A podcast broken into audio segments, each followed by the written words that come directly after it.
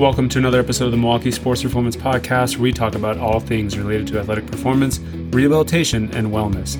My name is Michael Falk, and I am joined today by Josh Koch. Josh is a competitive world long driver and currently is the number three long driver in the world after a run of very consistent results with several runners up and a win in a tournament in Germany this season. Josh and I have worked together now for a while, and he has made an incredible comeback from a very significant injury. And he shares what he's learned over the past 18 months since the last time he was on the podcast to return to his prior level performance and what he's learned on how to use the gym, how to use 3D motion analysis, and changes that he's made to his routine to help him see this success. This is a great episode if you're at all interested in golf, uh, but it's also really good if you're an athlete that's overcoming an injury or play another rotational power sport like World Long Drive um, to learn how these guys maximize their bodies in the gym and their recovery to hit speeds that are very rarely seen in other sports. So, fascinating interview with Josh today. I hope you guys enjoy. What's up, everyone? Welcome to another episode of the Milwaukee Sports Performance Podcast. I'm do- joined today by now currently number three world long driver in the world, Josh Koch. And he's just freshly back in town from a runner up finish in uh, from Canada last week. So, Josh, thanks for setting aside a little bit of time to talk about just absolutely mashing golf balls today. Of course, anything for you, my friend. so, I think last time we recorded a podcast was maybe like 18 ish months ago, give or take. You were down in Florida. I think you were on the road to do a lesson or some type of outing. Um, you were in the midst of like kind of battling back from a neck injury. I, I believe you were you were definitely hitting. I'm not sure if you competed yet or not. Um, but you were not all the way yourself. So, could you kind of fill anyone that hasn't listened to the previous episode, like what happened with your neck and and kind of where you're at now?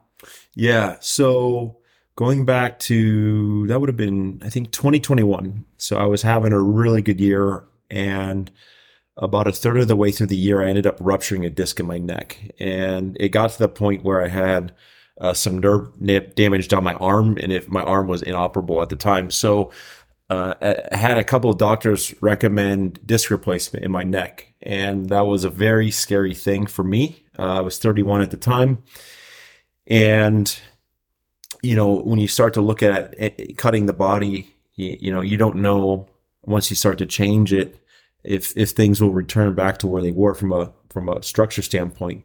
Not to mention when you talk about disc replacement, you know, doing something at the speeds that we do, those aren't tested at high speeds, right? So yes. you're like, I don't know if I'm going to have this surgery. You know, which one there was a risk of losing my my voice because uh, of where they needed to cut, and then two, you don't know if you're going to have the surgery, and then you take one swing and you're going to blow this thing out of your neck. So uh, I try to hold off as long as I can. Initially, the doctors gave me like a two day window. They're like, "We need you in in in surgery on Monday," and this was a Friday, and a lot of that was because the nerve was not functioning at the time. So they were their biggest concern was making sure that they protected the nerve.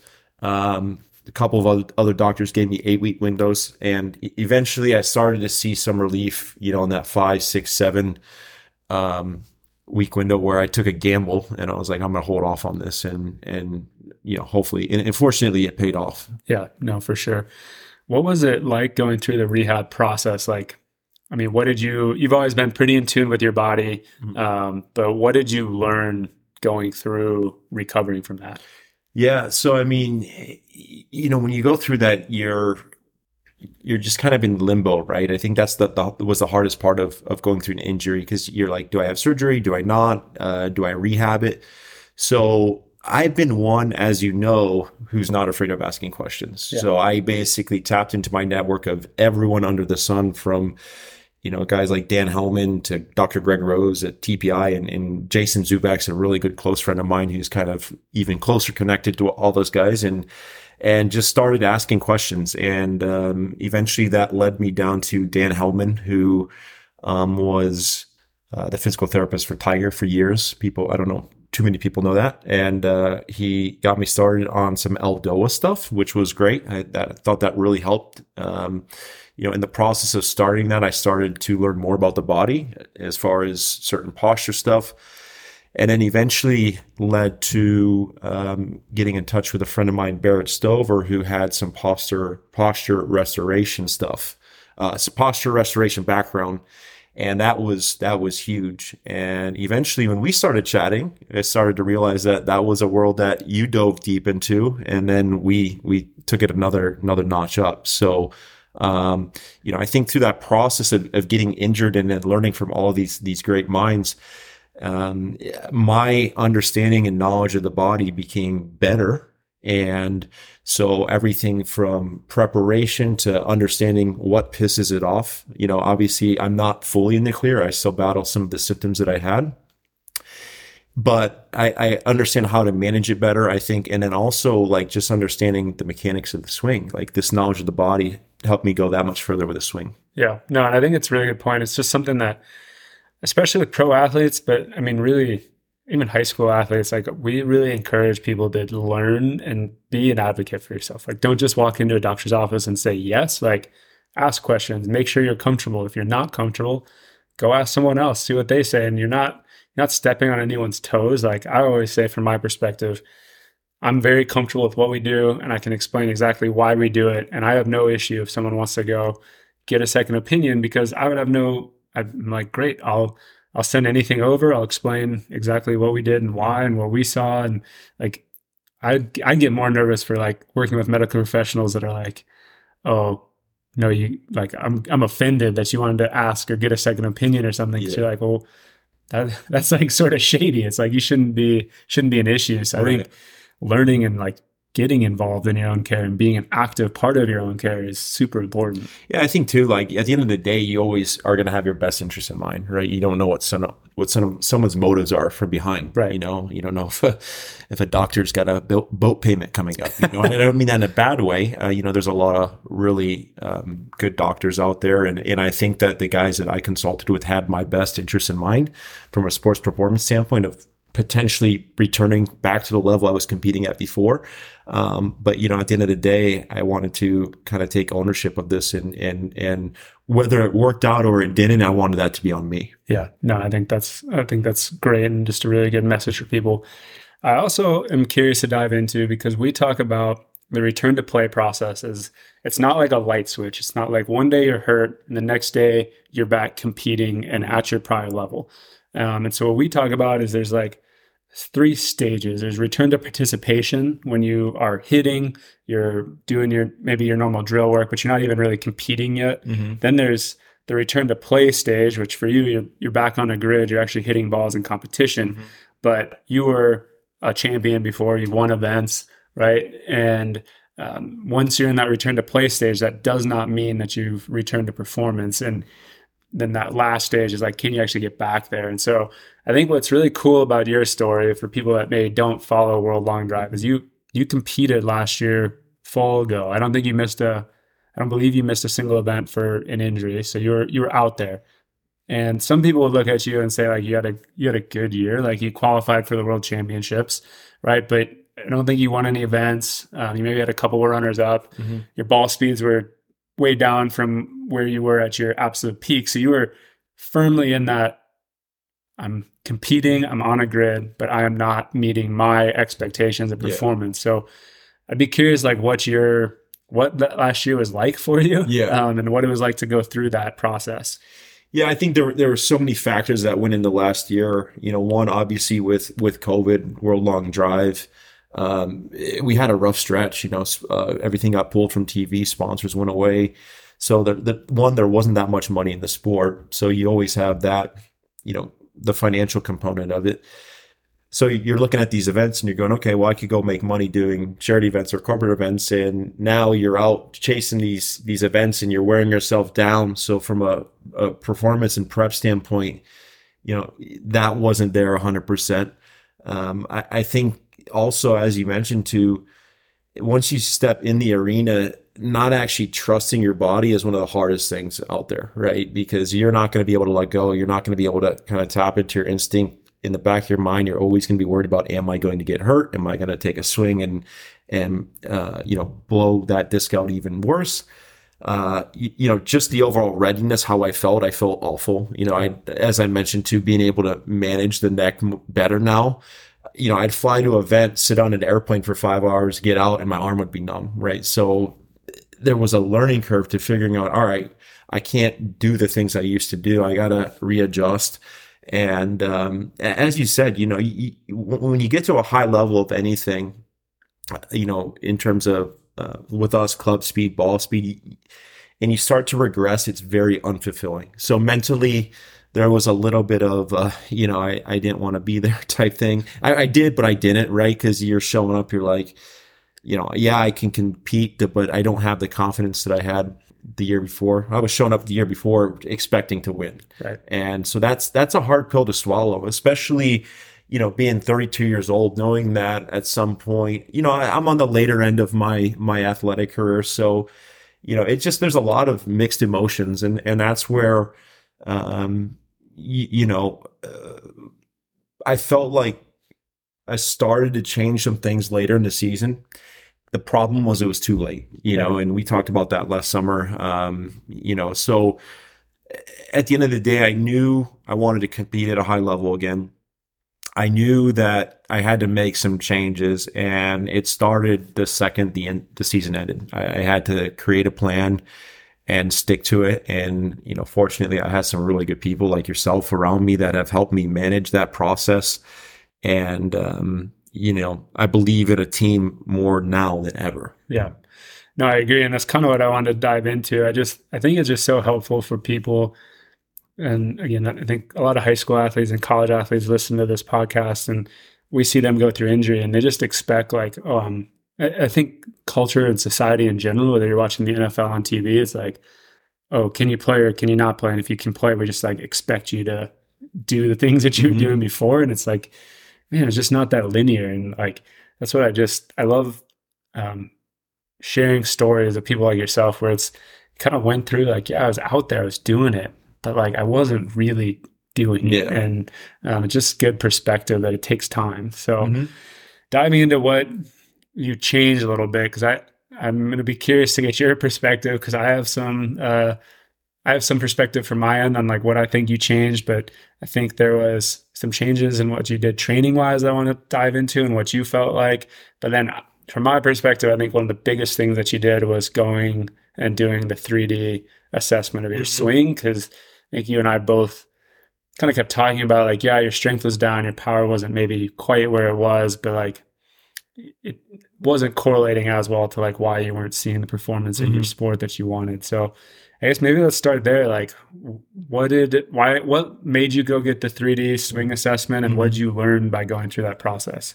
Yeah, as, I mean, as I mentioned, like you know, getting to um, to put some metrics on it in in 2021, I got up to 157 miles an hour on the TrackMan, 227 mile an hour ball speed. Right, so you, you, when that happens, you pull from some of the feels. Right, there's certain things around it that you can associate with that time period and after injury, it just didn't feel the same. Um, I described it as it felt like I was losing tension through my swing. And you, like I said, when you get to an elite level of anything, you know when something's not fired, right? So obviously, you know, in the golf world, we do a lot of video analysis looking at swings from a two dimensional standpoint. But the reality is there's, there's only so much you can see from that. So, uh, one of the things we did earlier in the year was I went and got measured um, on 3D from a good friend of mine, John Sinclair, down in Texas, uh, using a system called AMM, which is what they use over at TPI. Uh, to my knowledge, it's one of the most accurate systems out there, whatever. Um, but immediately we started to see a leak, and 100% was directly correlated to the neck injury.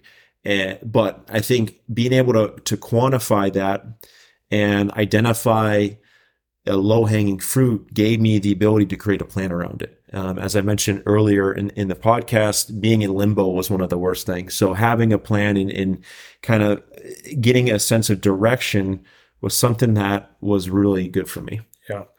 No, I think it's so important. I mean, we talk about it with whether it be golfers or we see a lot of pitchers, as you know, and like we always recommend that pitchers work with throwing coaches, like actual pitching coaches on technique work coming back. And a lot of times parents will be like, oh, well, is it because their mechanics cause their injury? And I'm like, well, it's it's really not that simple. But from my perspective, and I think again, your story illustrated this, there's there's changes like your body's not dumb when stuff hurts or when your brain's scared of certain movements or things and like not trusting like it's going to make changes mm-hmm. to change stress and often those aren't the most efficient ways to right. do it. So you're either putting stress somewhere else and dealing with different injuries, or you're just not seeing the performance that you wanted. Right. So no, I think I think that's um, interesting. And when you get the physical stuff in line, you match it up on the skill side. Mm-hmm. And obviously, you're a swing coach. You have a whole website and instructional philosophy around how to hit the golf ball yeah. far. So you know what you're talking about. It's like you're the perfect example. We give you, if we arm you with the information, you can kind of go self organize and figure out around yeah. that how to correct it. Yeah, and I think even myself, you know, I, I I consider myself decently knowledgeable, and I know my swing the best. I've been, you know, I've dealt with it for 33 years now, and you know, even some of the things I was seeing on camera that weren't quite matching up, and that's where when we got into 3D, we were actually able to see that what I was seeing uh, was not what was actually happening, which I have no problem admitting, right. um, because it, it's it's hard to see. It doesn't mean you're a bad coach or anything. Sometimes, you know, it's the same reason doctors get MRIs and yeah. a radiologist reads the report, and then you know you take that report to different doctors. You might have different opinions of what the solution is going to be, but at least you're you're measuring it and and making a better guess uh, with some hard data. Yeah, no, for sure. Um, I think it's super important, and honestly, one of the biggest biggest things that's resulted in improvements in actual on grid performance for you. Um, let's talk a little bit about the training. So, mm-hmm. what, from your perspective, what have you kind of tweaked or changed in terms of how you've approached or gone about the like physical training for long drive over the past year? Yeah, yeah. I think one of the hardest things that um, for years I couldn't quite figure out the the right routine and process in terms of how to make sure you get the the right amount of training in, um, but also get your work from a from a hitting standpoint. And and for years I did a horrible job of managing that. Um, and you know, a, a lot of it was you know we compete in kind of a weird sport, right? It's it's it's an explosive sport, but there's also an, an endurance component to it as well. Um, so years, I just so, so for years I just struggled at with managing that, and I think um, in this last year, starting with the off season, it's just been you know for the exception of a little tweak in my my hip that kind of set me back a few weeks. The way the off season was periodized and, and managed into the into the season, and then you know, also dealing with curveballs, you know, you get a canceled flight and now you can't travel or schedules are changing or you didn't sleep well one night, right? Because you got two crying kids at home, right? The, what I've learned is just, you got to be really fluid um, and adjust on the fly, but the general structure of a plan uh, needs to be there and it has been. And, and I'm, it's made a big difference for me. Yeah. No, and I think um, I've been able to tell over the course of the year. Like kind of the biggest thing we've you and I've done is just like get you to learn how to stack stress together so that you get more time to recover mm-hmm. and then like prioritize your speed work. And I think I've been able to tell that you you've really figured out how it all works because you know three four months ago it'd be like you'd send me you just send me your schedule and i would send you okay here's what i think we should do like if this is kind of your event schedule, et cetera. Mm-hmm. And then now, like yesterday, it's like you texted me with, okay, I'm going to hit this day. So I think I'm going to do this workout on this day, this workout on that day. And you're kind of like, you've, you've learned and been able to really, again, become like an educated athlete and an advocate for yourself of like, how do you put these things together mm-hmm. so that we train your body without fatiguing you and detracting from speed. Yeah. Um, because ultimately in your sport, there's no there's no like asterisk that like this guy hit the ball 415 yards, but he got five bonus yards because he deadlifts 500 pounds. Yeah. Like it's just how far can you get the ball to go? Yeah, and and I think too, like I mean, I'm I, I love working out, right? I mean, like if anything, like I almost feel like I'm not doing enough.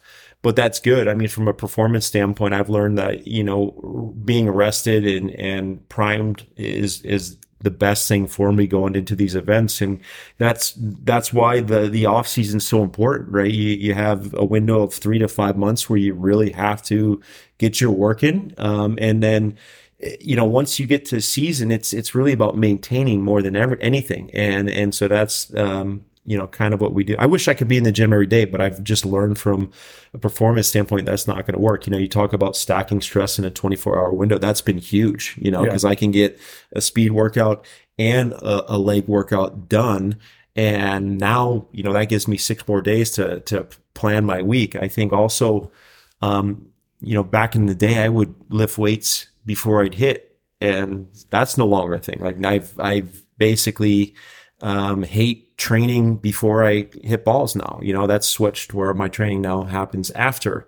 And, uh, but yeah, it's just been, been huge, you know, um, the, the steps, the, the learning process that I've gone through, as you mentioned, I mean, comparably, and I'll kind of poke some fun at myself relative to some of these guys on the tour. There's some beasts out there and they could lift a house and put me to shame in a gym. But, you know, I think like, uh, one advantage that I have over a lot of these guys is the prep and, um, you know, how, how I manage my body. Martin gives me crap for it.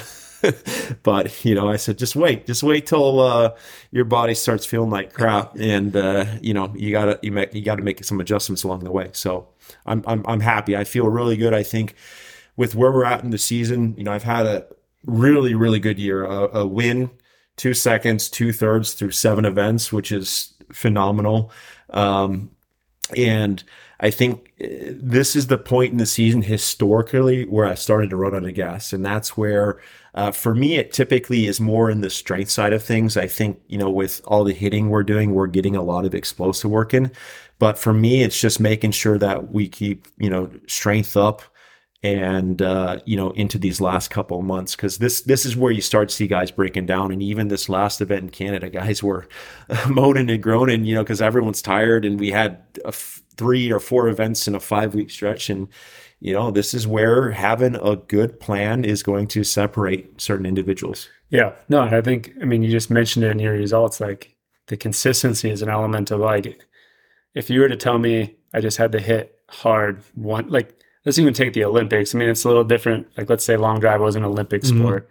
Mm-hmm. Um, They're talking about it, by the way. Uh, yeah, but so you know, if they did, I mean, there's more than just it's not more than one single day. There's qualifyings and stuff, but you basically have four years to peak for one weekend. Yeah. like if you're a, if you're an Olympic sprinter, you know, or you have world championships once a year and everything else is about that. But if you're like, yeah, I just need to perform once a year, I think lots of people could do that. Mm-hmm. But when you're like, I mean, you guys, it's every two weeks, and we've gotten into a good rhythm here where like you kind of come back, you don't feel very good like today after an event over the weekend, right? But we we just kind of train through it for a week. Next week we get faster. We send you out like not fatigued, well recovered, with your work done, and like you're then able to go out and actually perform in the arena of your sport, mm-hmm. which is what what makes a difference. Right. I also think with people, you know, tell Martin if he's giving you a hard time, it's I, I'm a big fan of there's there's a there's like a life cycle to athletic careers. And there gets to be a time, and I know you still have goals of like breaking through the 230 barrier and maybe making We're a close. run. Yeah. Maybe making a run at, at the new ball speed record, things like that. But there gets to be a point where it's like the the chasing improved performance and maintaining career longevity don't always go hand in hand. And once you're a professional athlete that's like collecting paychecks for certain things, there comes a point that's like maybe it's not trying to peak more and it's like how much longer like every year that we can extend a career is that's a good point i mean uh, going back to the ball speed conversation um, you know, I, I, told Michael my my goal was to hit 230 miles an hour, which at the time I said that there was I think one or two guys that actually accomplished that, and more guys started to do it this off season. I think numbers up to six or seven now, and then one guy hits 240, right, and he's 22 years old, six seven. So you know, I think when when we look at that 240 number, it's not something I care about as much. You know, in my mind, I'm like that's a pretty f- big feat. I don't know if I'm I'll be capable of doing that. I think 230 is definitely in the cards. Um, and actually this year, uh, you know, I, I was able to get back to my that 227 number Right. back in May, um, which was a, a really good time because um, I felt like uh, after May is when things got really busy. So you know everyone started slowing down a little bit, um, but it was good to see that. It was good to see that you know I'm I'm, back in that range. I think um, you know. Do I feel 100% of back to where I was? No, but I feel like I'm really close, and I feel like the plan that's in place is is just inching me every day closer back to that that top that top gear that I was at before. So Yeah. No, I think um, I think that's awesome. One more question, kind of deeper before we start to start to wrap this up a little bit. Um, so I'm just always curious talking to high level performers about making swing changes Mhm. because whether you play golf or you play baseball or another like motor skill sport, right? Mhm. Like we can't just take the best athlete in the world and give them a long drive club and they can't go hit 230. Like Mhm. there's high levels of technique. So you found an energy leak in your in your 3D assessment, you're going to make a change to your swing. What is your process like to make an actual mechanical adjustment from a learning standpoint? Like how do I get this change in and then start to apply it to where I can actually go swing a club at 150 miles an hour and Mhm. get this to translate into that swing? Yeah, and I, I think it depends on the where someone's at in their career. So if you would have asked me that question in, in college, I would have said probably more video work, more um, you know, gaining awareness of of what your fields are actually producing. So that proprioceptive awareness. But I, I feel like at this point in in where I'm at today, you know, pretty much what I my my sense of feel is very good as to what it, what it's creating. So you know, first thing you always have to respect as you get later into someone's life is is what their their natural DNA looks like, right? Like historically, I've always kind of had a certain trigger, and um, I've learned the hard way when you start to change some of that stuff, some of those key things, it could go the opposite way. Uh, so, you know, making sure that you respect your DNA. I always like to make changes earlier in an off season away from competition because you, you always kind of know what makes you tick in competition, right? So I, I've always I've had the same kind of two or three thoughts since I've started um, competing. The details around that have shifted a little bit, but that being said, when I make a change, it has to to kind of marry up nicely with with what I'm comfortable with, and typically, you know, I'm someone who likes to, oh, you know, work with different tools, uh, different training aids, uh, a lot of sequencing work. So for me, sequencing work is is huge in the, in the change process because for me, what it does is it it it's providing my brain a mo- roadmap so that when I actually do step on the gas, um, my body is very familiar with firing in the appropriate order. So I would say you know, the combination of, of using very whippy tools, doing a ton of sequencing work where, you know, it's just you, a training aid and in front of a mirror.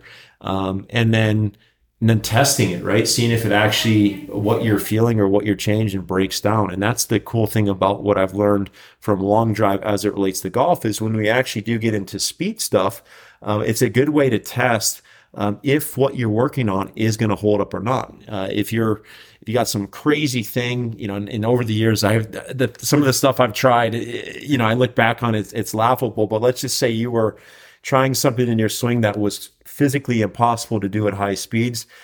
The second you go into your speed training, you'll quickly realize that hey, I got to scrap that idea and go back to the drawing world, uh, drawing board, and figure out a new way to uh, fix whatever you're trying to trying to fix. Yeah, no, I think I think the objective feedback piece is something that I've learned a lot from you in my own golf game too. But uh, makes so much sense sense from a motor learning standpoint. And you you play a sport that I mean, more or less is by the numbers that like it's pretty it's just physics at a certain standpoint, Mhm. and then like can you consistently land balls in a grid Mm-hmm. at at those things and so it's great to be able to just like track that and have that feedback like this worked no it didn't Yeah, and I think too, like being able to quantify stuff. You know, obviously, speed for the most part is is a byproduct of efficiency, right? So, you know, being able to to throw down a TrackMan or a GC quad and and physically or uh, not physically, but you know, quantitatively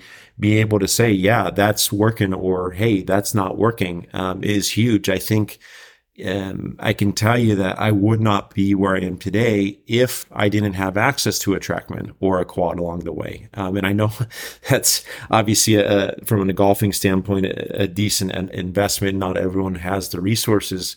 Um, but the good news is like there are a lot of cheaper launch monitors nowadays. Um, you know, there's a lot of TrackMan studios that are popping up, which never existed before. Um, at the end of the day, you know, you got to do what you got to do to get to where you want to go to. Yeah, no, absolutely. Okay, well, I have just a couple of fun, uh, fun little questions for people to uh, get to know you a little bit better. Um, so, what's the the?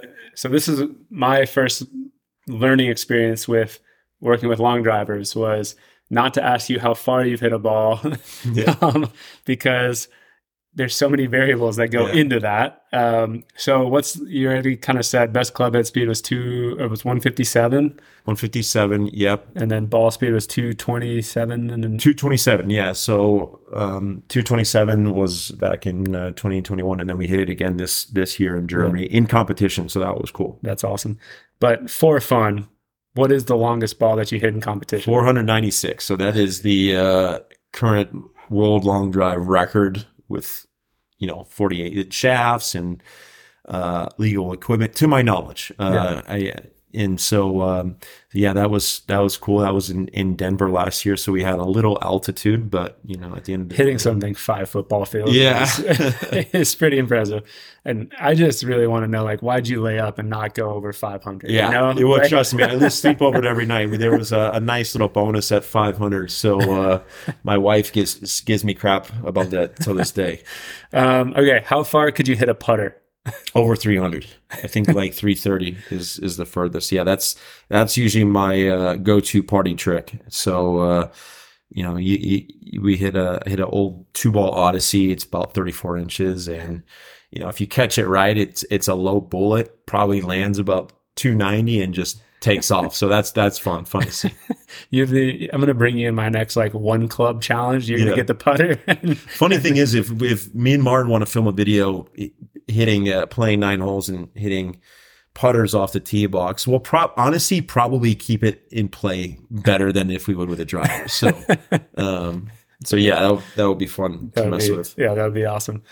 Um, all right, if you get to pick a walk up song before you hit in the finals, what would your walk up song be? That's a good question. Um, I think it just depends on uh, dep- depends on uh, kind of the current mood. I, I it's got to be quick. It's got to be you know something that gets you going fast. I don't know. That's a that's a good question.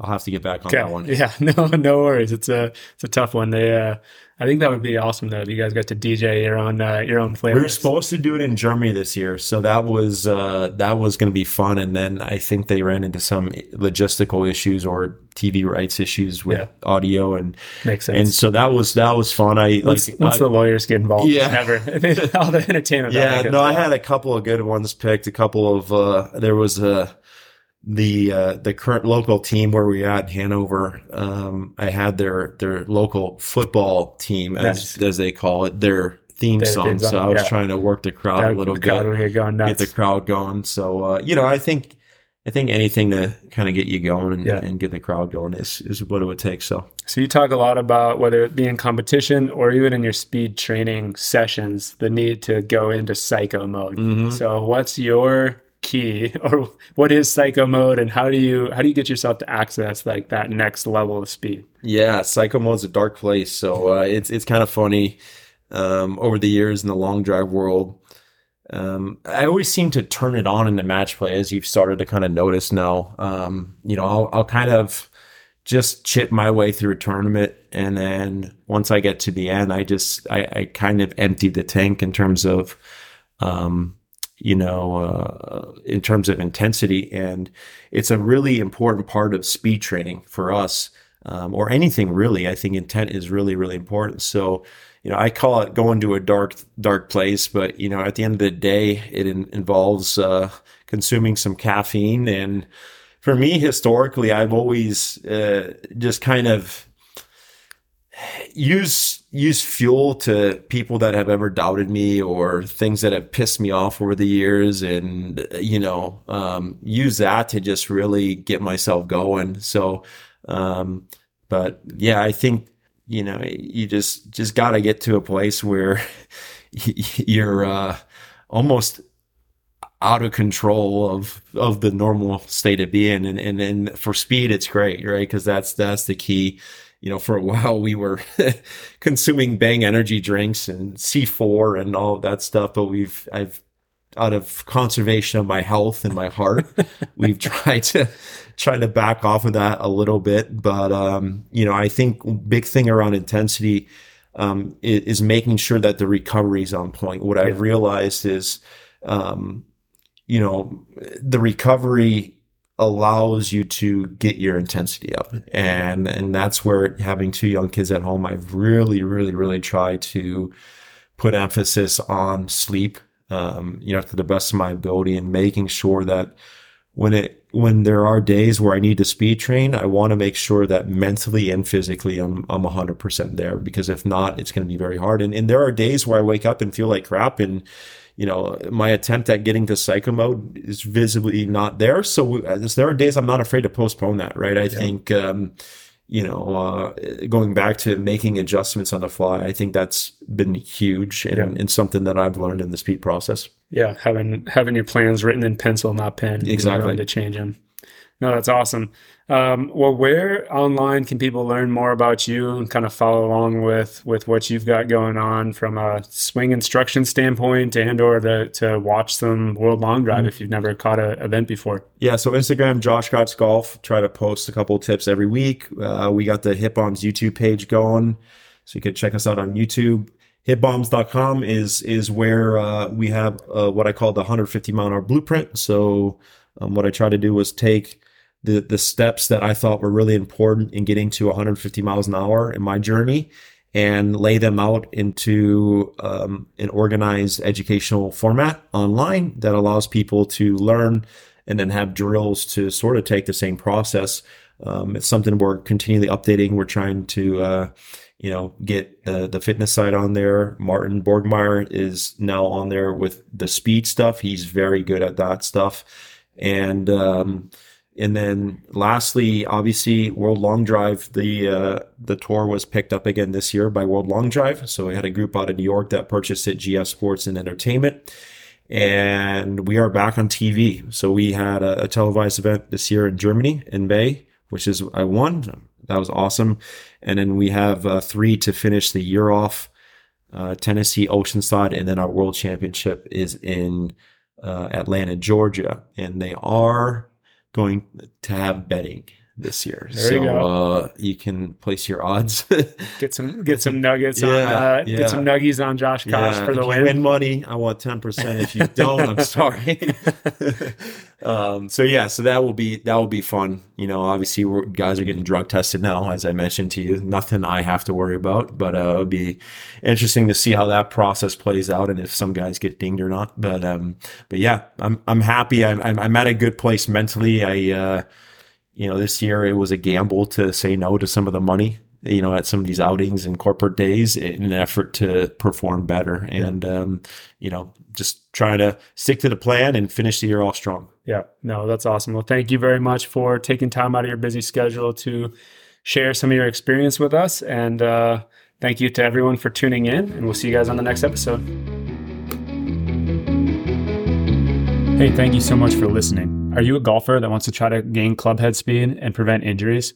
One of the easiest things you can do is do an active warm up before you start hitting golf balls or playing your round. This has been shown in the research to help improve club head speed as well as reduce your risk of both acute and overuse injuries while playing golf. If you're interested in learning more, we have a free golf active warm up that you can download if you check out the link in the show notes for this episode. Head over there, download it, and let us know if it helps you hit it farther and feel better while you play.